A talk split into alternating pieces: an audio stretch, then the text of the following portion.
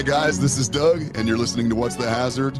Before we get started with today's episode, I'd like to thank our sponsors Falewitch Construction Services, Custom Concrete Specialists, WorkSafe Consulting, the Nebraska Department of Labor On Site Consultation Group, and our latest sponsor, Mak-U-Safe. Thank you, one and all, for your support. I sincerely appreciate it. Now, let's get to today's episode.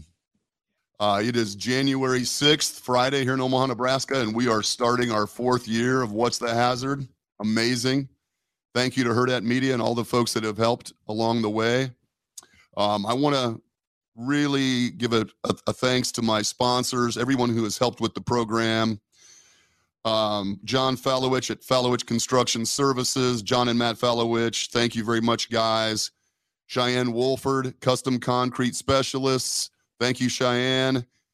Danni Arroyo, WorkSafe Consulting, Jim Cover, the Nebraska Department of Labor On Site Consultation Group, and our latest sponsor, Gabe Glenn, and all of the folks over at Mak-U-Safe, the, lead, the leader in workforce wearables. Um, these guys are amazing. I've been working with them over the last few years, and it is tremendous um, what they're doing. Um, so check them out. Mak-U-Safe. Um, any other sponsors? If you're interested, I'm interested. We need your help. So if that's something that appeals to you, um, let me know. You can reach me at Doug at FletcherSafety.com. Um, the other thing that we were considering, I was just talking with Cam, the producer, about it. I've had a few people contact me and ask if they could be supporters of the program, not necessarily sponsors to that level, and we would take all the help we can get. So if you're interested in supporting the podcast in some way, reach out to me, Doug at FletcherSafety.com, and let me know if you would like to be a guest or if you have recommendations for guests, if you have topic ideas, or if you want to just support the podcast financially, a few bucks here or there. It's like PBS almost without the educational element, I think. Um, my good buddy Dale Kugler, I was speaking with him yesterday. Many of you know Dale Lockton um, he asked about helping out, and so he committed to a dollar a month. So twelve dollars, our first Patreon or patron or whatever we call them. So thank you, Dale. Anyway, folks, uh, 2022 was a great year. I appreciate everyone that participated, all the guests, all the listeners, certainly all my sponsors. So um, we are looking forward to 2023. We intend to bring you great content, great guests more information, more discussion. Uh, we're looking at always looking at different ways to provide better value and more usefulness to the program. So I know I'm looking forward to it, and uh, thank you again for your support. Um, just a short episode today. Current events. Uh, one of the things that I wanted to talk about. I I don't know if you were watching the uh, Monday Night Football game the Damar Hamlin incident. I know Cam's shaking his head. I was watching the game, the Buffalo Bills against the Cincinnati Bengals, and a young man on the Bills, Damar Hamlin, was making a tackle, took a shot to the chest by the receiver, um, stood up immediately after the hit, and then fell down, um, apparently in distress. And the first responders, the team people ran out to provide that assistance and apparently found him um, in cardiac arrest. You know, that shot to the chest apparently disrupted his heart rhythm. Uh, he went down in cardiac arrest, and then for a number of minutes, a number of horrifying minutes, the the medical personnel, other responders were providing assistance in the form of CPR. I think they defibrillated him. The ambulance was out on the field. It was really terrifying, and it made me think of a few things. First of all, thank you, thank you, thank you to all first responders. If you are a person who has taken upon yourself to provide that type of assistance, first aid, CPR, higher level uh, emergency care, EMTs, paramedics, thank you for what you're doing. Um, I think that goes overlooked and underappreciated at times, and that is really a, a tremendous service that you provide. So thank you for that. The other thing it made me think of is in workplaces, in, in the places where I spend my time, manufacturing, construction, um, other types of workplaces like that, we, we are subject to the same catastrophic incidents. There, there is potential in every workplace that I go into for the same criticality of incident to occur, whether that be because of falls or you know amputation hazards, electrocutions, um, asphyxiations, suffocations, any number of other potentially horrible events. And so, while they don't go, they're not very frequent, fortunately. And we spend a lot of time working to identify and mitigate these hazards. That potential still exists. And so, OSHA does have a regulation, as most of you are aware, for the provision of medical services and first aid. Okay. In the general industry sector, it's 1910 151. And in the construction world, it's 1926 50.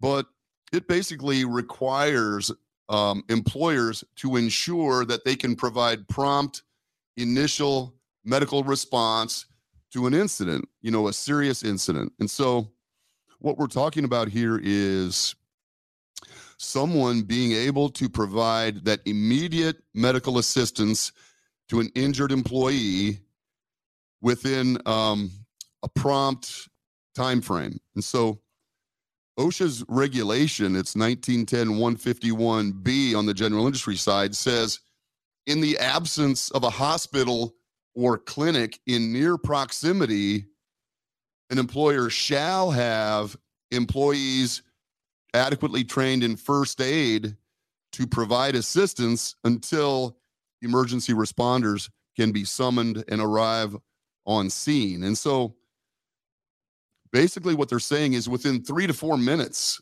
within 3 to 4 minutes, we have to be able to provide that assistance. If you have a municipal responder within 3 to 4 minutes so that you can first of all identify that we've had an incident we've had an incident, make contact with the emergency responder, get them on site, get them to the uh, the employee, the victim in need of assistance, and initiate that first response within four minutes, then you don't have to provide that. But uh, name me a situation where we're confident that that's the case. Very, I mean, maybe if the fire department is across the street, perhaps. But in my opinion, as a former compliance officer and former OSHA person, and as a, just a safety professional, that's a big ask of our emergency responders. I know they would like to think that they can do that, but I think that as employers, we need to be confident that we can provide that assistance within that three to four minutes. And this Damar Hamlin thing just emphasized how important that is. This young man went into cardiac arrest and they were there immediately providing CPR. I think that was what was so horrifying for the the other players on the field and the people watching. We didn't see that on TV, but they were giving him CPR until until they could hook him up to the AED and start administering defibrillation and then when they took him away in the ambulance. And so we need to consider I think 2023 is the year that we need to make sure that we are prepared for any type of an emergency response situation. Okay, let's let's all agree that we're going to do that this year. Um, so, if you have immediate access to a municipal responder, then all you might want to do is just have volunteers. You might have, want to have good Samaritans on site. Okay, train people in first aid, CPR, EAD, and then if need be uh, and they are willing, they can act as good Samaritans and provide assistance to an employee who otherwise will be treated within three to four minutes by this municipal responder. But if you don't have that access, and again, I don't think many people do, many, many you can't say that with much confidence, then we need to designate specific responders, get them trained up adequately in first aid and CPR, probably AED, perhaps even stopping bleeding, that type of thing, traumatic bleeding. Prepare them and equip them with adequate supplies to be able to do that within that first three to four minutes of an incident. And so that's basically what the regulation says. There are a lot of um, shall language in these regulations. The employer shall ensure that adequately trained employees are available. The employer shall ensure that that adequate first aid supplies are available, readily accessible. So I think this basically applies to everybody. All right. So let's let's talk about that just a little bit. um, we designate responders. All right. There's a difference between a good Samaritan, someone who happens to have some first aid CPR training and willingly assists. Good Samaritans are great. Okay. I mean, critical. But designated responders, people, whether that be your supervisors, whether that's a voluntary team that has uh, agreed to participate as a first responder. Um, but we need to know that on every shift, when our facilities or our workplaces are occupied, we have at least one to two designated responders trained and prepared. Does that mean that they will always respond under all circumstances? Gosh, probably not. I'm not sure we can guarantee that. Under some circumstances, you know, the trauma of the incident might be too much for them. We get it right? But we need to make sure that we have at least a few people on every shift. And depending on the nature of your workplace or the size of your workplace, getting someone to a scene within three to four minutes, even on some facilities, may be asking a lot. You know, again, we've identified we've had an incident, we need assistance. We notify first responders through some type of a signaling or tele you know, communication mechanism, and they get to that scene and start providing that initial care. I've been in facilities where that would be a big ask just with on, on site, you know, or the size of a of a construction project. So I think we need to carefully consider how many people we need. Um, do we have all of our shifts covered? And what are our concerns? I mean, if you're working in heavy industry with a lot of machinery, traumatic amputation is probably something that we need to consider.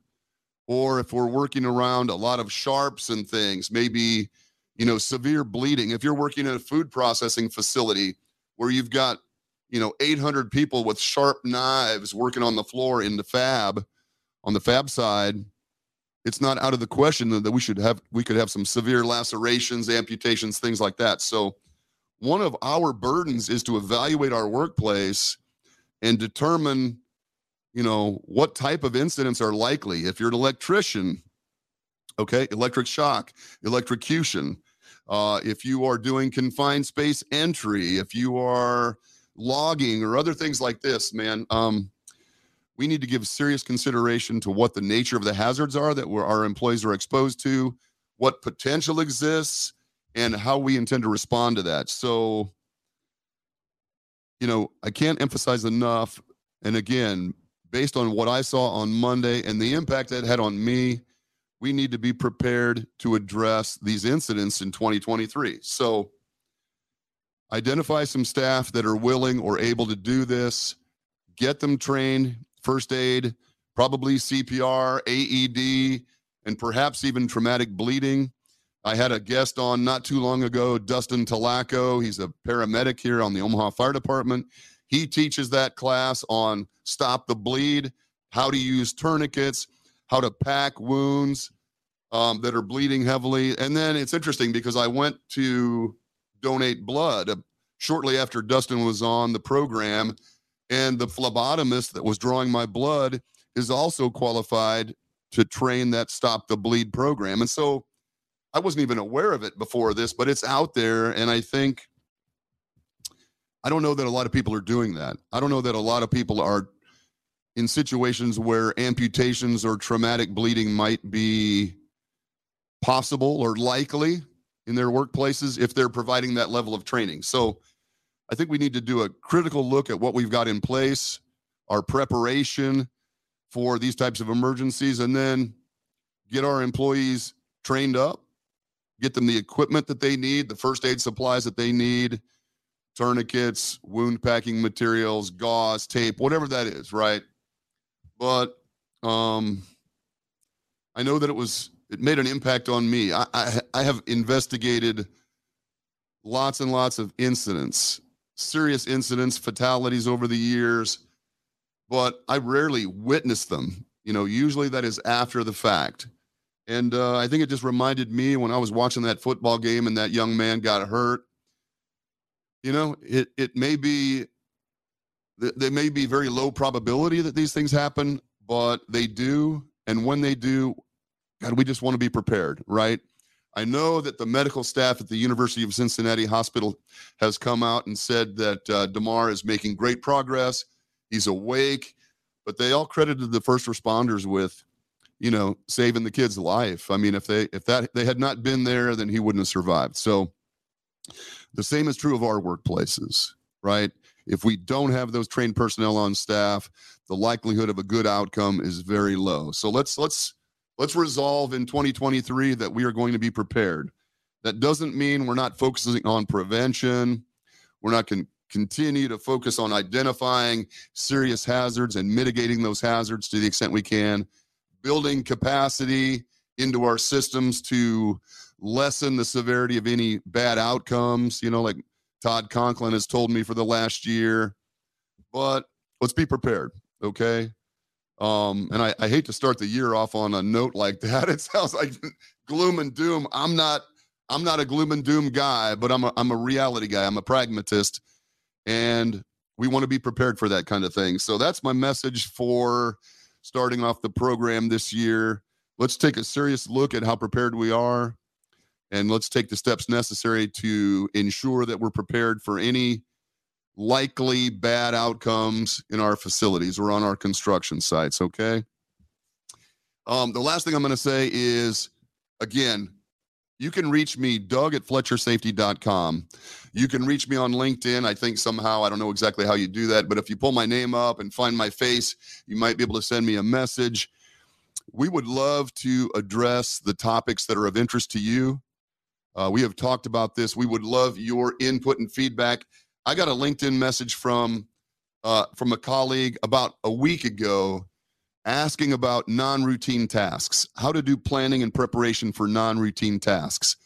And immediately I thought that, that's a great topic for discussion for the podcast. So I reached out to a few of my colleagues. We're going to set up an episode where we're going to talk about non-routine tasks. If if this whole year was dedicated to answering your questions, or addressing topics of interest to you, I would be thrilled by that. So, if there is something that you would like us to address, if you would like to be a guest on the program and talk about something that you have become aware of that you would like to share, you think might be valuable, let us know. Um, we would love to cover that stuff. Otherwise, I'm really excited for 2023. Great sponsors, great supporters, great listeners, and great guests and great technical people. So, um, thank you very much for your support over the first three years. And we want to make the program even better and more valuable for you this year. So, I appreciate you. I hope you have a great year. Keep doing what you're doing. This is critically important work. Your employees and the people that are you are charged with protecting are counting on you.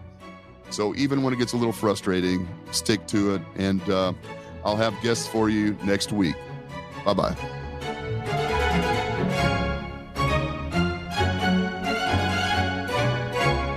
A Hurrdat Media Production.